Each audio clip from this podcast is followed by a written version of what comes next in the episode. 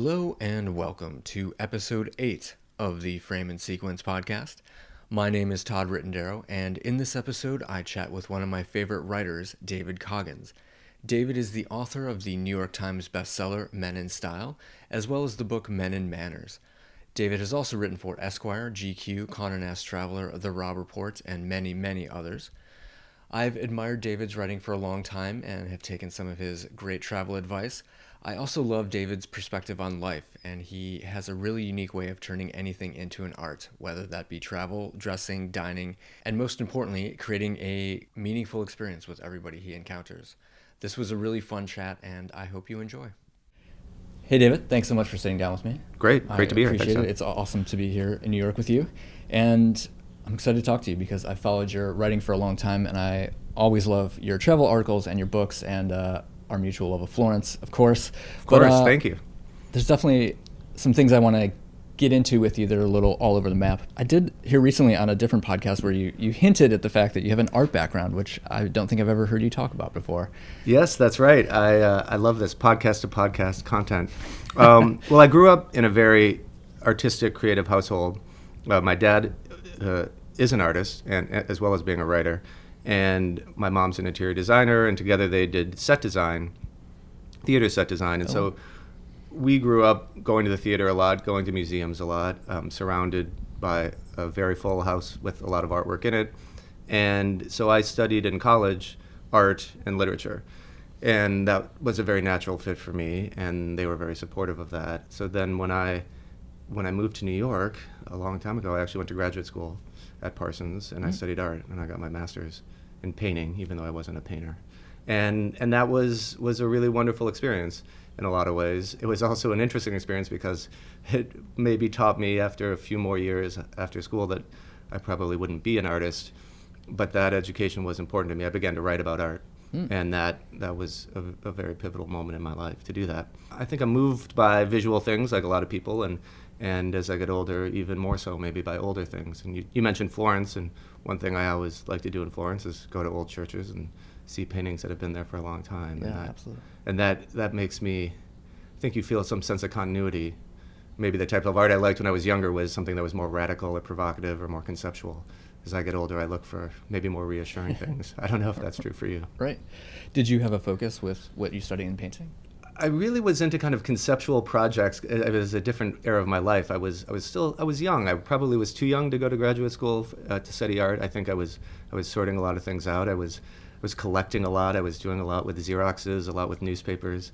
I did things with disposable cameras. I had this odd idea that I invented uh, Instagram because I had a project where I, I, I, gave people disposable cameras when they were traveling to give to other people, so oh, people wow. I didn't know. And then the other people would take photos with the disposable camera, and they had had a address envelope to me and then would send them back to me. So I received uh, periodically uh, envelopes from all over the world uh, with these, which I didn't know where they would be from, what would be in them, and then I would get these photos developed, and they were incredible. And, and sometimes they were wonderful because they were from the deserts of Namibia, and sometimes it would just be someone's like Thanksgiving turkey or something, and like those were really good too.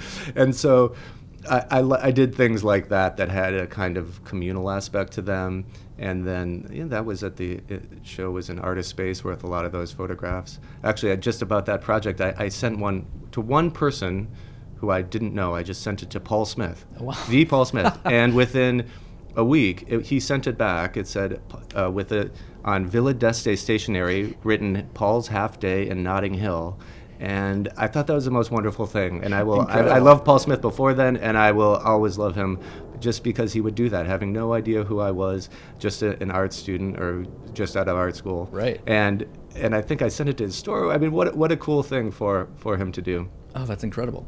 And so does that collection still exist somewhere? My um, archive, such as it is, does exist. It's it's it's under high security. I think it's in, in the one closet in my apartment, which is where we are now.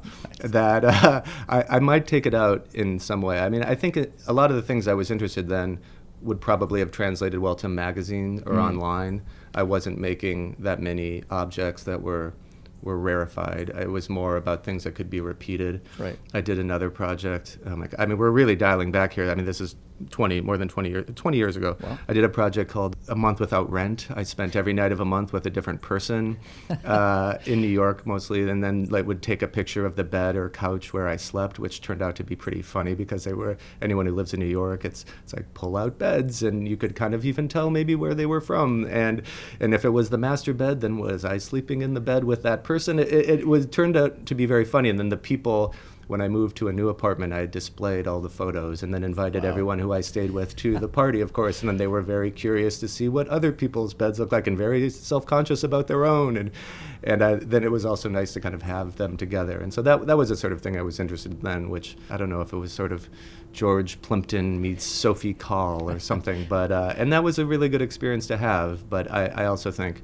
I, I didn't really know how to treat all those things. I think now you would have a website or you would share them on Instagram maybe, but at that Right. time it was was I, I was I was still finding some balance between kind of the importance of art or and maybe something that was a little more like a project that could have been shared in a magazine or something. I Right. think it would probably suited me better. Wow, what an incredible project, though. I mean, both of those. I mean, they're Thanks. both very, very experiential and very analog, which I love. yeah. Well that was the idea. I mean i you know and i did i did some of the most important things that happened to me. I went to skowhegan the uh, school of art. It's a residency in maine. One summer where i met a lot of interesting people and extraordinary artists. And i went to MacDowell in new hampshire the writing and arts residency there. And it was those, those things to be around people who probably had more of a future in certain fields than I did was was interesting to see and to be around people like that. And I still think about that. I think it's important to have some sort of not important. I think it's a good thing to have an education in the arts and the humanities in general, even if you don't you don't follow up with it exactly. Yeah, just uh, an awareness of history and Sure. what came before. Yeah, Obviously, is exactly. and, and it helps you refine the things you care about, and to know what you're capable of doing, and to know what you like, and and what other talented people are doing, and and it it, it motivates you. I think. Mhm. I, I think that's a good thing to have. Yeah, absolutely.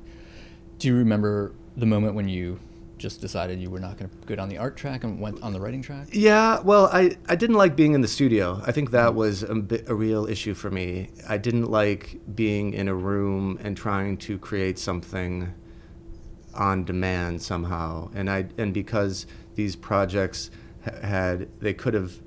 I, I remember somebody said, "Oh, you're like a post-studio artist," and it's like, "Oh, I love these hyphens. I love these names. Maybe I am. Maybe I'm even a post-studio artist. I'm a post-artist artist. I don't even know what." I, and so I, I didn't like being in a, in a studio. I actually, God, this hard to believe. Uh, a woman I knew, a wonderful Korean painter. She had a studio that overlooked the High Line Mm. on 26th Street. This was before the High Line was anything, and so I shared a studio with her. There was nothing on our floor except storage of old newspapers, and I was like, something is going to happen to this building.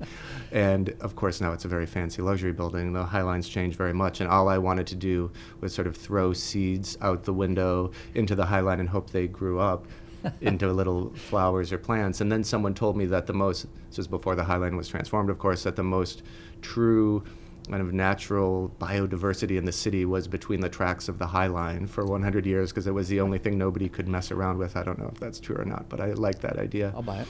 So then, what, what happened was that one year, one summer, I decided I got an opportunity to intern at a magazine in London, Modern Painters, a one square magazine that is now decidedly not great. But at that time, the magazine was quarterly, and it had a lot of interesting English writers contribute to it. Julian Barnes, William Boyd, novelists, and it as well as art writers. And it, if you're ever at, at a store, a, a market, and you see old copies from the 80s and 90s of modern painters, get them. I, they're really wonderful. Oh. And so it was interesting to be in a very small loft on Bermondsey Street, not far from where the Tate Modern is now, working with five or six interesting people on one issue of a magazine. Wow. And that, which ultimate, almost went out of business, which was odd because you really don't want to intern with a magazine for its last issue. Is sort of against the, like you think you might have a future there. And then I didn't want to be the bad luck that brought brought down modern painters after 30 great years. Uh, luckily, that didn't happen. And then I. I started writing about art, and, and that was that was that was a big big situation for me. Yeah. And were you writing about a specific period or Well, features? I was. Re- I I started with reviews. I remember the first review I, I wrote as an intern. You're kind of allowed to write one review, and I got to review Jonathan Monk, a wonderful English artist who lived in Berlin. And it was probably the densest piece of writing in the history of English. If you tried to read it, it was a page. It would take you about 25 minutes, and that was the first time I said the dreaded "they changed my words" when when it was edited for the magazine, which is as I thought I would never say, and I said right off the bat. And so I was reviewing shows, and it was interesting because when you're young and have a lot of uh, energy you think you're going to tell people the truth oh this person's overrated or this and and it wasn't actually fun to write negative reviews and partly because unless you're roberta smith or holland cotter a re- very famous writer most reviews that are in the art in america people just want a sense of what the show was like. They don't really want your hardcore blazing opinion. And so what that taught me was write in a way that people understand what you saw, what the show was about, and put the show in the context of what the artist was trying to create. So you have to take yourself out of it a little bit, which which took which was a surprise to me. I mean, I always thought it would be like you're really coming out and letting people know the world as you see it, but but it's a little more nuanced than that. And then it evolved, and, and what I discovered was that I really liked writing about young artists that I thought deserved more attention and celebrating people or under underappreciated artists that I thought were really good and that more people deserve to know about. And so I did that a lot, and and then got to write bigger features and do more interviews, and and that was all really good. But at a certain point, I realized the world of art writing is pretty limited unless you're going to go all the way. And, and I, I wasn't comfortable. I got to write catalog essays, which I loved because then I could advocate for that artist mm. in that catalog. But I d- I, didn't, I didn't feel like I wanted to be in that world of it was a little insular for me and pretty intense and even intimidating. And I, I, was just uncomfortable there after a while. I wanted to write about other things, the things that animated me beside art and travel and tailoring and the things I do, fly fishing and all those things now. And to make that change was a pretty big situation in my life because you go from being writing cover stories for magazines and and um, not that it was a glamorous life, but it was certainly it was going in the right direction. And then to kind of put that on pause and trying to convince editors to let you write about something else, something you haven't written before, was very difficult. And actually, something I think of to this day because every single one said, "Well, we have to see a sample of you writing about that." And I said, "Yeah, but look at this thing. You have seen what else I've done. You know, I am sure I can do this too." And they said, "Well, show us, show us that you can do it." So I kind of went to square one. Wow. And started writing for free or for fifty dollars or for at small places about about these things to build up a portfolio. Did you find that you were developing a style back then of writing, or were you emulating anybody? Yeah, well, the style was. I mean, the embarrassing thing when I look back on it is when I started to write about art, I felt I didn't admit it then, or maybe I did, that you have to convince people that you're smart enough to write about it, or so you you overwrite. I think at least I did, right? And that it's it's not light or breezy or doesn't move along. You're really picking every point to try to justify your authority on something, which is a very difficult read.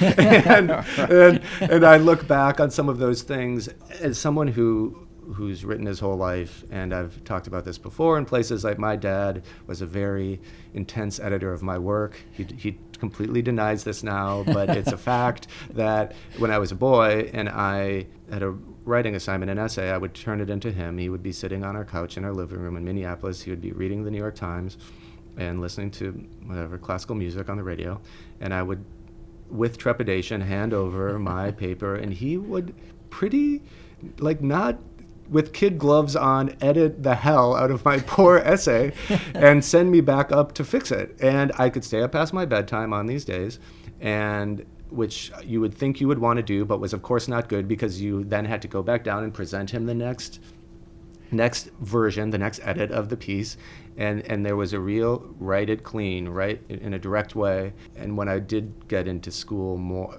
further places, professors always commented on on my clean style of writing, and, and it, which I, I didn't know I had, but I was very glad. It's sort of if, as if you're taught manners in your household, or people comment on the way you use your knife and fork, and right. you don't realize that it's because that was how you grew up. You just thought that was normal.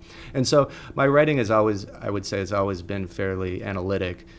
As I've moved on to other things, it's opened up more, which is another story too. But at that time, I loved Fairfield Porter, who's the, a great painter, but also was a great writer mm. and wrote a lot for Art News and I loved, I liked his writing a lot. I mean, Robert Hughes was my hero, but he he was much more pugnacious. I couldn't couldn't do that if I wanted to, and I wasn't ever asked to do that. And I took it very seriously. I mean, I, I wanted to write about things I cared about, and I wanted to try to put into words what was at stake in something. And, and that, that mattered to me then, even in a 250 word review that you're getting paid I don't know, a couple hundred dollars for. right. But uh, that, that, that, that was a good, good education. Yeah, for sure. And I had incredible editors, almost all of them women, who worked at Art in America, really very smart people who had devoted their life to this for not necessarily a lot of recognition or money. And they, they really helped my style as well. And I would put one joke into every review and it would get edited out of every review. I had a four year jokeless streak that. Uh, There's no sense of humor in Right, exactly. Oh, that's so funny. Can you remember any specific piece of advice that one of those editors maybe influenced you with? Well, I think? I think the the overall thing was that you you want to put. I, I mean, I, I'm embarrassed that I ultimately use sort of a formula. You you give a opening paragraph. What is let's say Richard Tuttle? What what, what is he kind of about, and what is he introduce people to what what he's been up to and what he's doing in the new show. Talk about what's going on in that show. Maybe you toss in one paragraph about one piece you didn't like quite as much, come back, but in the end, or ultimately, he succeeds in doing X, Y, and Z, and then your one moment of pride is the last line. It's he, he creates a world of poetry that exists in his own creation, or whatever it was. Right. And I think once, when I was probably high or something, I went back and looked at all my old reviews and just took look put the last line and c- compiled them all together, and made some sort of expository poem out of it and read it to my sister and we laughed you know completely hard at my like thinly veiled pretension. I don't know, maybe it wasn't even veiled. It was just straight up pretension. Just straight up, yeah. That's really funny. I love that. I, well, I first found you through your travel writing, Mm. uh, some of the Condé Nast Traveler stuff, and I think uh, maybe specifically a Florence article. But I'm just curious, how how did you get into travel writing? What was your first gig with that? That's a good question. And I, I have to, I mean, people ask me, and they e- e- write me on Instagram all the time, like yesterday, how do you get into these types of things, travel writing or art anything?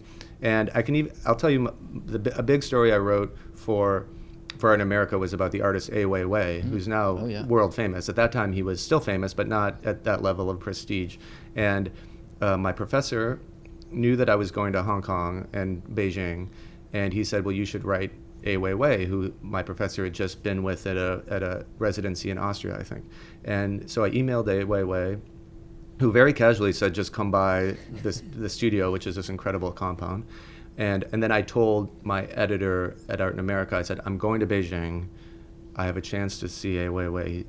Can I do a story on that?" And and I say this because for young writers, and even any age writer, if you know something that might work for a magazine, a publication, and you're paying your way clearly. like that's a very important thing. If you say, I, if you know that a magazine it might be interested in a certain new restaurant in Tokyo, and you say, I'm on my way to Tokyo, I have access to this restaurant. Would you be interested in something like that? And that's how a lot of things begin, because you don't want the thing that keeps you from doing it to be a budgetary issue. Right. And so I did do the story on Ai Weiwei. I buzzed the door. A assistant answered it. He was giving a, he was in a meeting about an architectural project. This was before he did the Bird's Nest, which was a huge part of the Olympics that year, the famous mm-hmm. building. And he just took me around. There were cats everywhere. I couldn't believe it. I was I, I I'd also thought, what the hell am I doing in the middle of the outskirts of Beijing? If he didn't answer, I mean, I just like pressed the button. He, of course, he couldn't remember emailing me. Understandably, had no idea who I was, but took 45 minutes to walk around with me. And then I saw him again at Documenta, the the Kassel Art Fair that year, and, and it was a pretty interesting piece that I'm very happy that happened to ha- have happened. But it was Yeah. complete. It wasn't luck because it was strategic, but it was still kind of implausible in a way. So when I wanted to write about travel, I was thinking, you know, you got to be tactical there too. I'm going to be in this place. Can I do something about it? In the intervening years, I had written a lot for Men's Vogue, RIP, for a wonderful editor named Owen Phillips, who had been the arts editor at The New Yorker.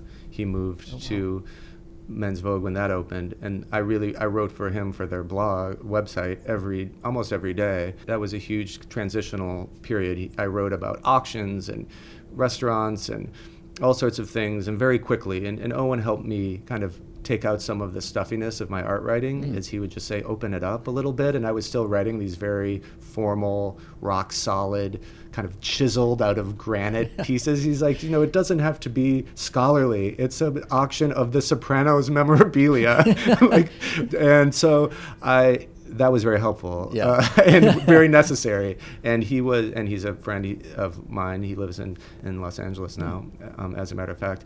And I think that that helped me get, I don't want to say my sea legs, but it helped me open up a lot. Sure. And and then I could write about things more efficiently too. And that was a really good education. I, I don't, I'm embarrassed to say I don't know how I got into my, my first travel piece, I imagine it was some, uh, the same way. You get to know editors; they know that you've done certain types of things, and then you say, "I happen to be in Paris.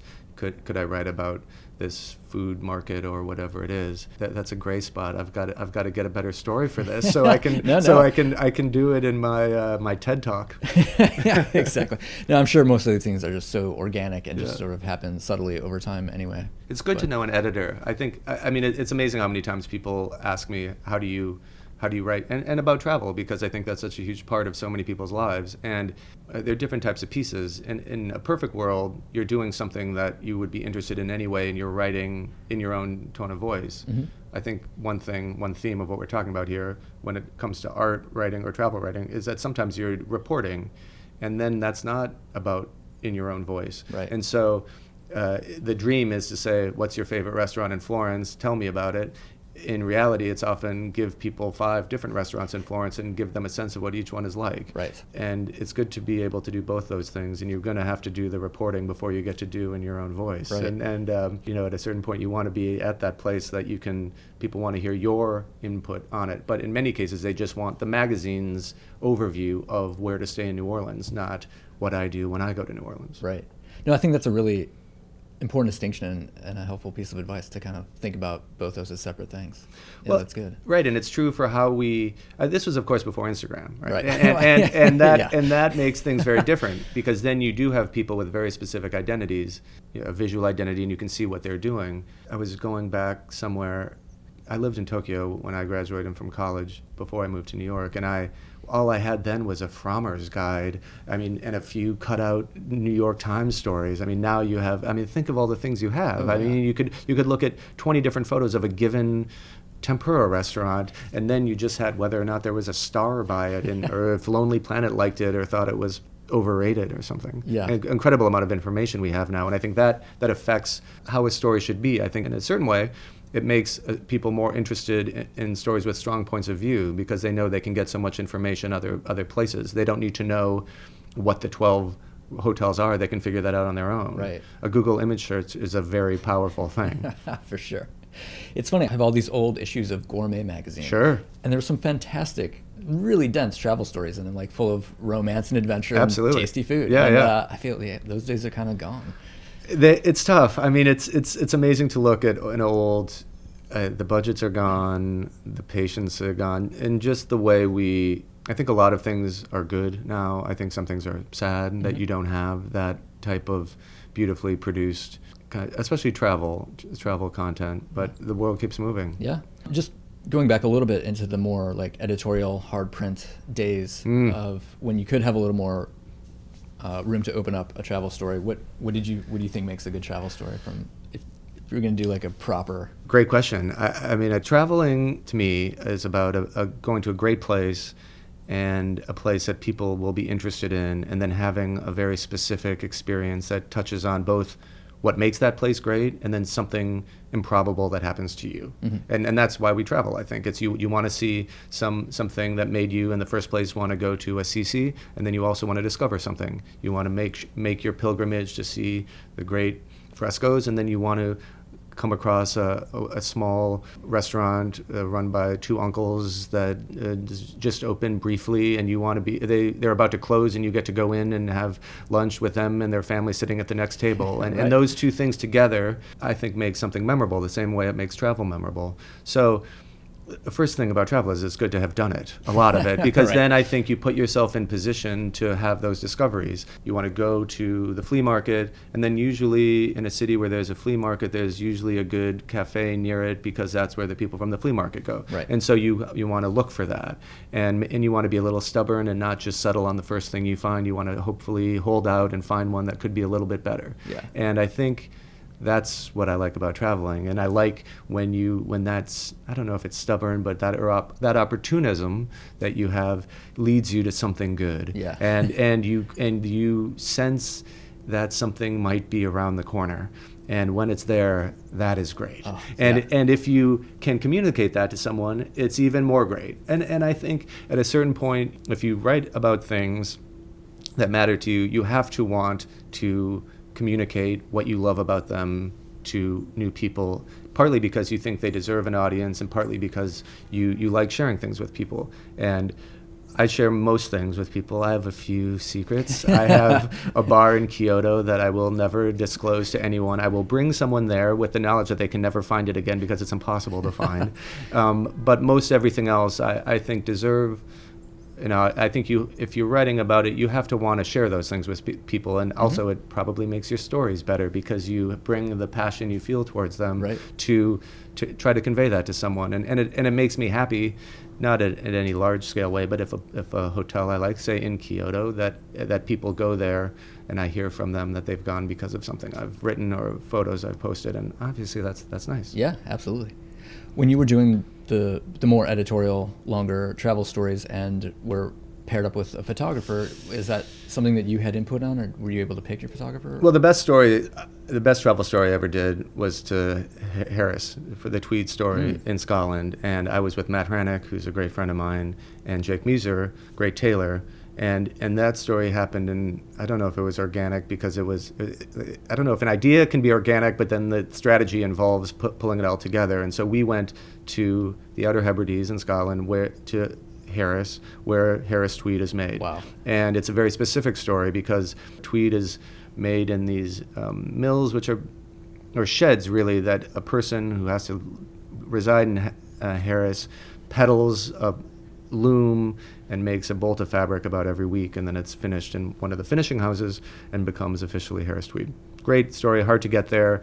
And Matt Hranek, who loves tweed and is a great travel photographer, I like him, and if you're asking about, you, first of all, you don't get to choose anything. Everything about writing is not in, not getting to choose it. If someone asks me to write something, I will always suggest Matt because we have a lot of the same interests. He likes to eat, he likes hotels, he likes to travel, he likes tailoring, and he's a terrific photographer. And one thing that he does really well.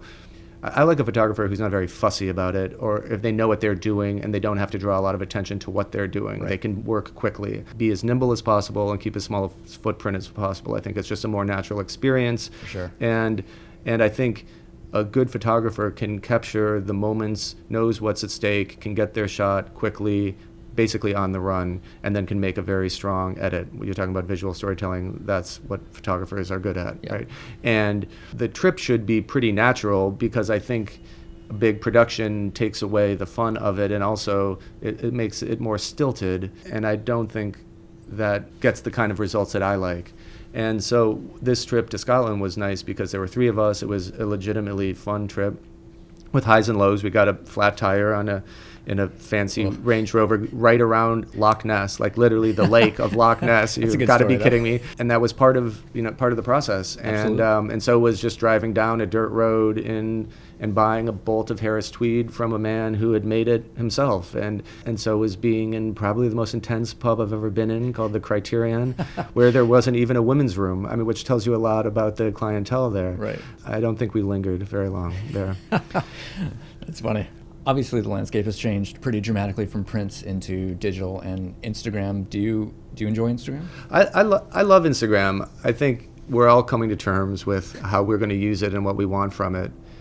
I used to love the map feature, which they've gotten rid of. So you could go to someone's page and see all the photos they'd taken in Turin, which was really helpful. And mm-hmm. if you were involved in the travel business at all, for the people you trusted, you could see if they'd ever been to Tokyo and you could see where they'd gone and then looked at their photos. And so that's that's not there anymore, which is a little bit too bad. Right. But Instagram is is very good as a very good tool.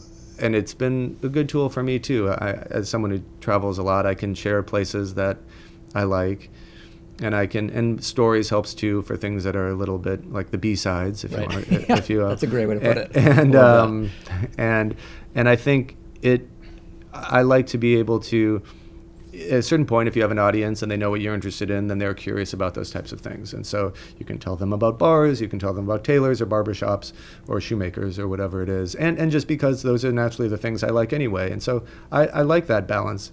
I think everyone's going to find their natural level of how often to post and how much to do, and when you're showing off or when you're just sharing something, and that's a very very fine line between all those things. And I think I think just as a I think it's all in flux because it's becoming a more powerful tool, and that that's can be good, and that can be not as good sometimes too. And let's just say there's a lot of muting going on in my account, and uh, and but there are people that I'm very curious to know what they're doing, and and I want I, specific ideas about places to go in rural Japan or something like that. Yeah, so, for sure. uh, and I think also it can lead to good things just from a writer's point of view if editors have a sense of what you're interested in and for better or worse just instagram is a very quick way for people to understand what what you care about if you do it if you treat it that way Right. it can be a good professional tool which sort of drains the fun out of it but if it if it gets you more opportunities to write about things you care about then then it's worth it Yeah, for sure.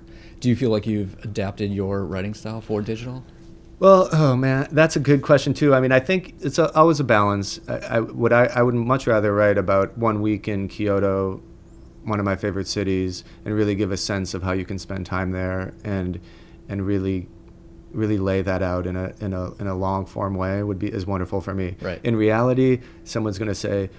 David Coggins, what are your five picks for Kyoto? And then I give a bang up, da da da da da da da, da. and it, and that you know that's the world we live in. And so sometimes you don't get to write the the piece you think you're gonna going to be able to write about this uh, long road trip. People are just going to say, where are three places to go in Marfa? And you got to do that. And and Right. you know what? Sometimes you just do it. And and where do you go in Florence? And maybe that's how we got to know each other through that story. Yeah. No, it's funny. I I've been you know I lived in Florence in '99. I studied abroad there. I'd been going back tons of times, and it's just such a layered city. You can always find something new. And in one of the travel articles that you wrote, you mentioned a cigar shop with a little man who you know runs it. Giovanni. And you're like, go say hello to Giovanni. So I went in, I said hello to Giovanni. I had like an hour long conversation with him. I bought a gorgeous leather cigar holder, and it was like one of the highlights of that weekend. That's great to me. That's great. To, that's great to hear. I, I love that. I, I well, I love Giovanni, who's is really a kind Oh, man with a wonderful a face, sweet man, yeah. and in, an in an incredible store. And and that type of experience is why, I mean, Florence is such a well covered city. It's one of the most beloved cities, very manageable and, and very touristic in a lot of ways. And when you go into Giovanni's store, which is steps from the Duomo, right, Right. right It's there, right there. and he's got this incredible smile, incredible graciousness, and, and really wonderful leather goods in addition to cigars. And I've got to know him just through that store over time. At first, I just wanted a cigar. Then I started to try those Tuscan cigars, and I was buying leather goods, and I would bring people in there, and, and I look forward to seeing him there.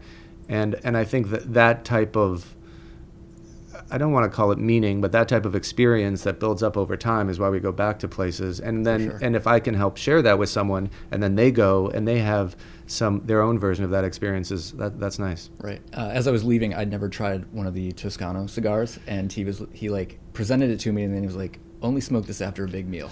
Good.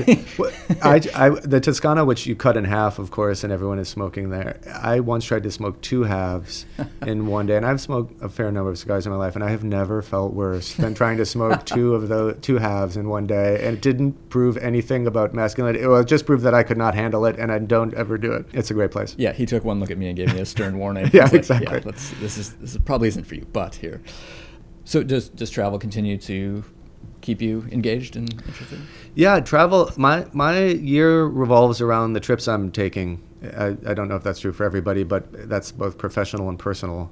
And um, I'm going to London tonight. I'm writing a story about a, a fabric mill in Yorkshire Oh, wow. uh, tomorrow, so that's nice. Amazing. And then, and then I think one thing that you can do as a writer and uh, is that when you're going on a trip, that then you you start peppering editors you know with possibilities that might make sense for them. And so you a trip some trips you do well and have a lot of stories. Some you break even. Some you s- save something for later. Mm-hmm. Maybe you become not an expert by any means, but some someone who's known to like a certain city. So then editors could ask you for your opinion on that place. Right. And so I, yeah, I'm. You know, I've lived in New York for more than 20 years. I love it here, but I also love not being here. I Mhm. think that's a key part of being a New Yorker at a certain point. And so I'm I'm probably on the road six months of the year.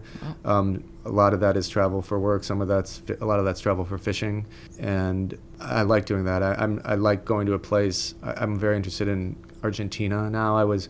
Um, partly because it's very nice there in January and February when you don't really want to be here and, Right. and there's such great fishing there and I was in Buenos Aires in in January and I just I lost my mind. I could not believe how great it was. I'd been there before but somehow it, it felt very right right now and I would there are incredible apartments on Airbnb, wonderful historic apartments sort of peeling paint and and grand, former grand places that are still incredibly charming. The food's wonderful. You can walk all over and then take an Uber home for three dollars Right.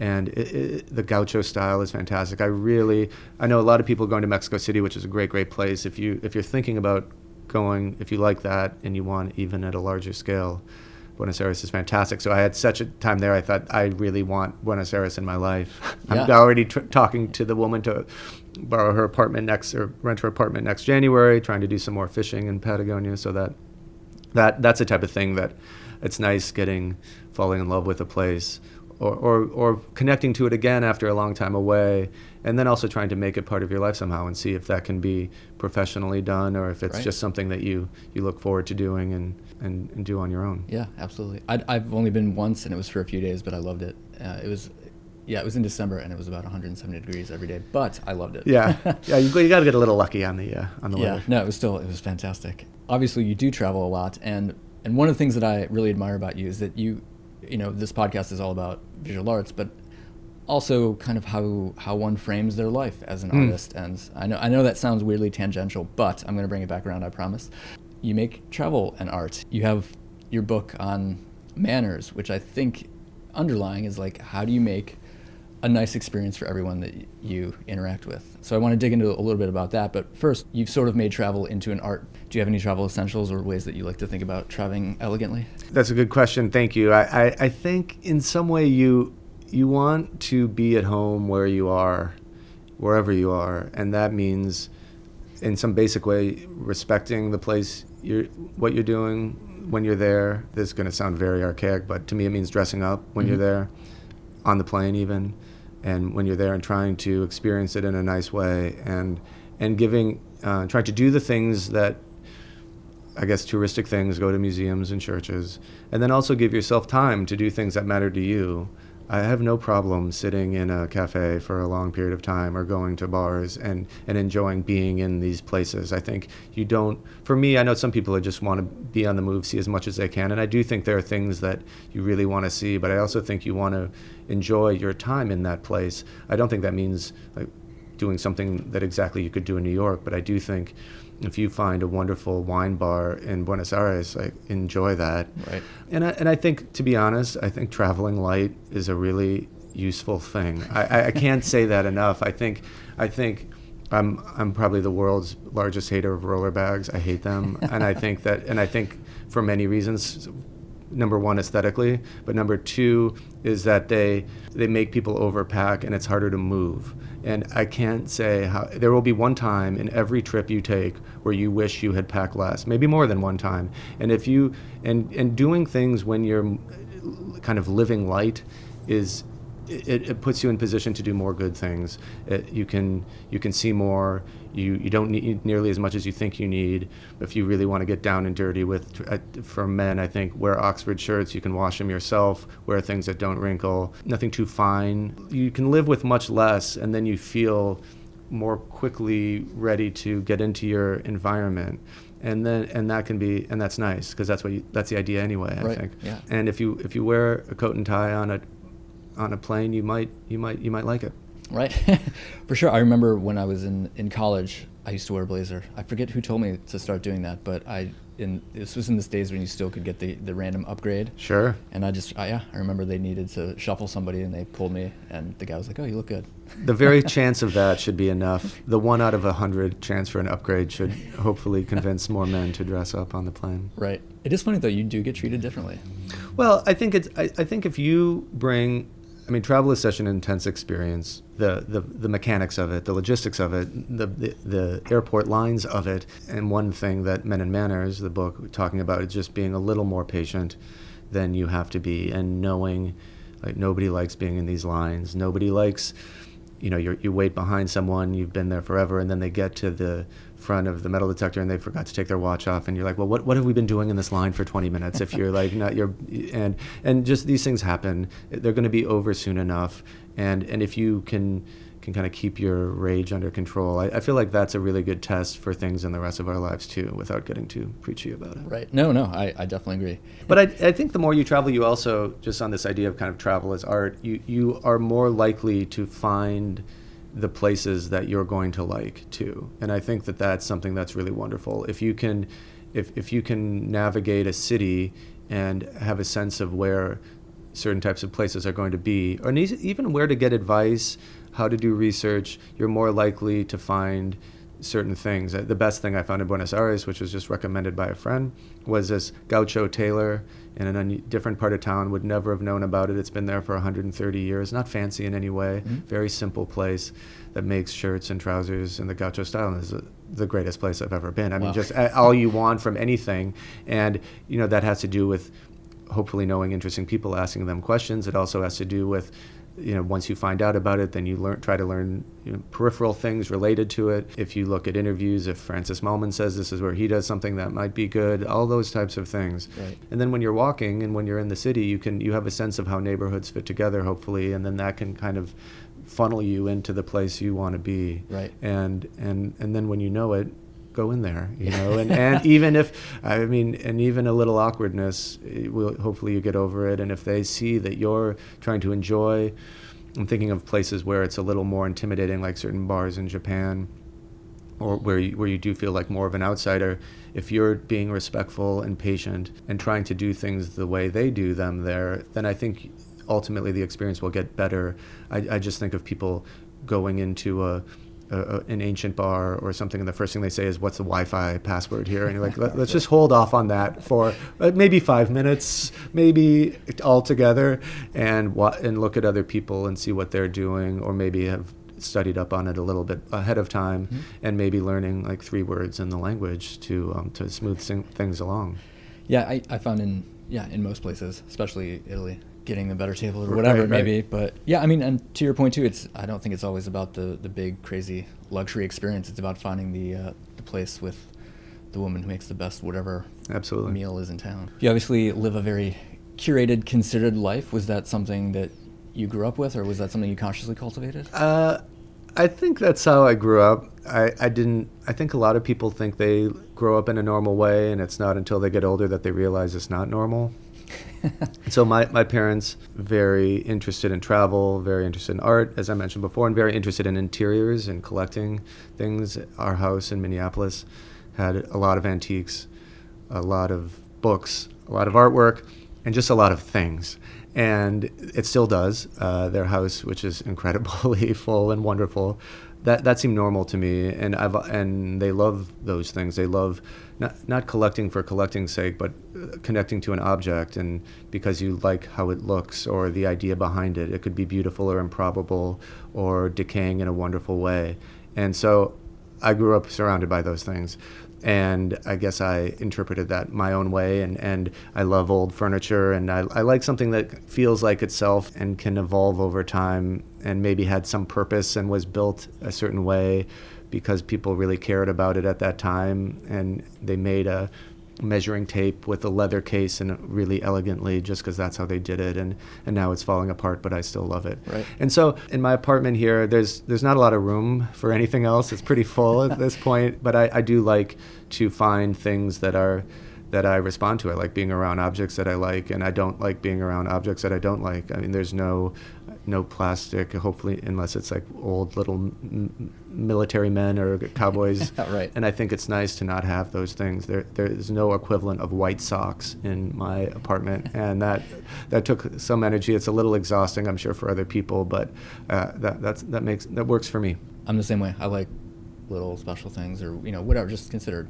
So you have two books out, and you uh, before we started recording, you mentioned a third that you have in development. Well, yeah, I'm working on a book about fishing. It's still it's still in the proposal form, but I'm I'm pretty excited about that. I've been writing about fishing for the Robb Report magazine, and to have a column is really really fun. Mm-hmm. To know that you have we're talking about print and storytelling, and it's nice when you know you have a space every issue, and that people will know a little bit your tone of voice and what you're interested in, and to just know you have a page to write about what you want is, is very nice and a luxury and something I'm very happy to have. Mm-hmm. And so mostly I write about fishing every now. I write about style too, and so writing about fishing has been really fun. It, it connects a lot of these things we're talking about. It's about both the pastime of, of course, fly fishing, but also travel and, and the things that happen when you go to these places and the traditions. I mean, you're talking about Patagonia and Argentina. When you go there to fish, they t- make a full lunch. They set out a table. They put a red and white checker tablecloth. You're drinking Mendoza wine. You have uh, beef from the night before, and it's a little salt and pepper shakers. It's incredibly done. You relax for an hour. You maybe even take a little siesta, which is just fantastic. And and that's the sort of thing that that I like sharing these these traditions that happen beyond the fishing and, and how different they would be if you were in the Bahamas or if you were in Montana. Right. So the book is going to deal with that a little bit, and I'm and I had such a great time in Patagonia, and I thought how many other people I knew who would like to do that. That now I'm starting to host these some trips, some oh, fishing wow. trips. So next January in Patagonia, next March in the Bahamas, bone fishing. So that the idea would be that I could could bring people down who I think would like it um, there for fishing, and then the trip could be extended if you were going to Buenos Aires or where, whatever you, else you're going to do. And I, I see that as being something, talking about storytelling and sharing things. This is a very physical way of doing that. For being sure. on the, uh, you know, me having visited places that I think people will like, and then being able to to kind of share them in real time with people and trying to make those experiences good with a few special details, certain types of meals, or you're bringing cigars down there, or wine tastings, or whatever it is, in a, in a natural way, not in a fussy way.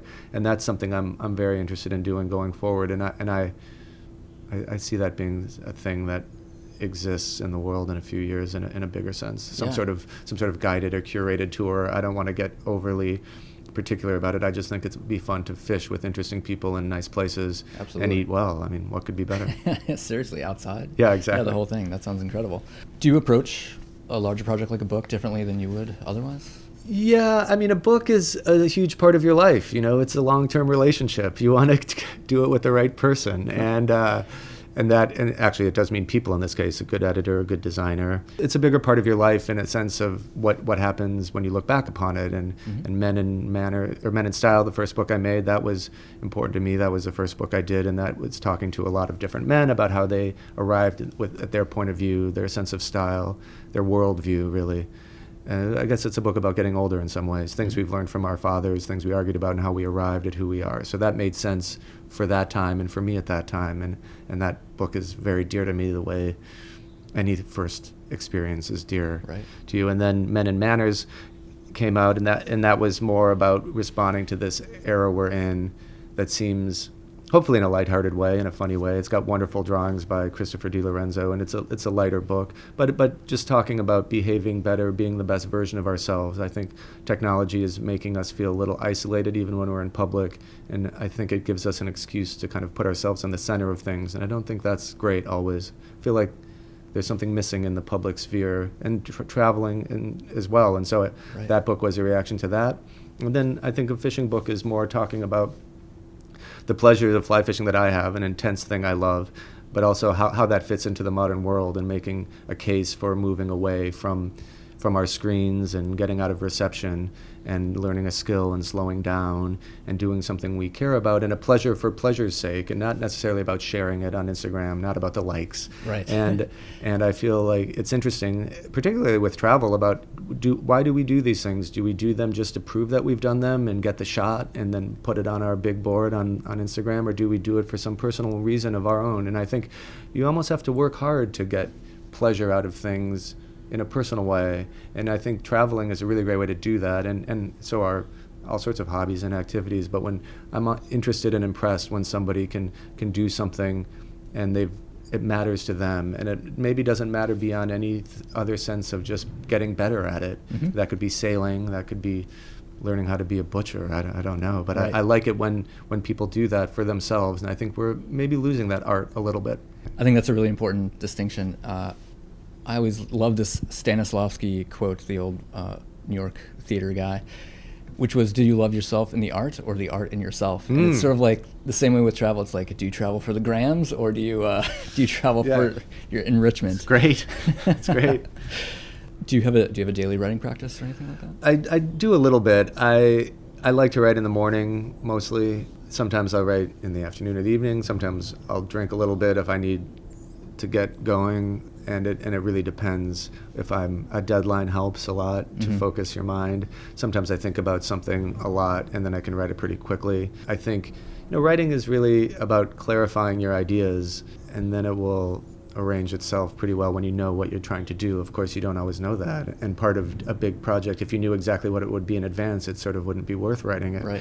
But I think you also, as you do more of it, you're kind of less concerned with your style. I think young writers are particularly were and artists for that matter what's my style? What's my style? And that's, that's why they Im- imitate people they like so much because Yeah. they want and then and then it evolves and as you get older i think it becomes more natural and and ironically or coincidentally it sounds more like you you know? But when you when you when you when you stop trying to look like something or sound like something it's just the same way i think with dressing in some ways.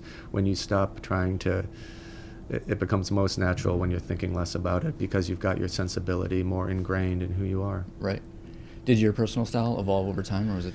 Well, I've always been, uh, I guess, on the formal side of things. I've I always liked certain things that I do now. I think you just get a little more refined about it, and I mean, I've always been particular, and I've always liked sport coats and and and uh, polo chinos and and dressing up and and I think I just am more comfortable when I'm when I'm dressed up a little bit. Mhm. I think you you learn how to do that on your own terms. I, I think most of the men I think dress well. They're dressed up, but they look like themselves. Right. And I think as you get older, you can can be a little more specific about what what makes sense for you and know what you can get away with, and also be a little more adventuresome, but within the context of your own personality. And I always like I always like that. I mean, I, I don't think you want to spend so much energy all the time, but if you've thought enough about it, then you can seem like you've thought uh, Right. spent enough energy. then it just becomes a part of right. your day, I suppose. Yeah. What are you into now, drink wise? I'm I'm into natural wines and and also asking for advice. I in New York, there's so many good wine stores now, and there's so many enlightened sommeliers and just servers in restaurants that I generally ask for advice and giving some some groundwork. I say I like natural wines. I like unusual things, unfiltered, biodynamic, or things that I wouldn't know that I like, and I, I mention give some suggestion, and, and and it's it's incredible what's what's going on now. I mean, the level of, of wine literacy is really great, and, and to take advantage of that by listening to people who really know what they're dealing Right. with is is is a, is a joy. And I've I've found that at a lot of places you can get pretty far if you're specific and you say, uh, yeah, I'm looking for a bottle of this amount of money. These are the types of things I like, but I'm open to other things, and they they're going to go right to something good that they're into, and it's great. That's so fun, yeah. so that that is that's that's something I, I like like a lot. I mean, I've I've got my other little hobbies and aged rum, and you know, as the weather gets warmer, Riesling. I'm die on that hill. Yeah. Can't wait for for Riesling, and and I do think aged rum on the rocks in the warm weather can be your Scotch when it's sunny. I would I would put that out there for for anyone. You know, Nice. ru- rum agricole from Martinique. I Mhm. think that that's it can be really good as as a sipping drink, and and I'm I probably drink too much gin. I try not to do that too much, but I gin on the rocks. You can taste the difference. It's kind of kind of interesting to to spend a little time getting to know getting to know gin if you if you think you can handle it. Right. I, I Tread lightly. I've been in a gin phase lately too, which yeah, maybe time to shift that. But uh, cool. I won't take any more of your time. I know you are heading to London this afternoon, but I really appreciate you sitting down. Thank you so much. My pleasure. It's great to be with you. Thanks. Thank you.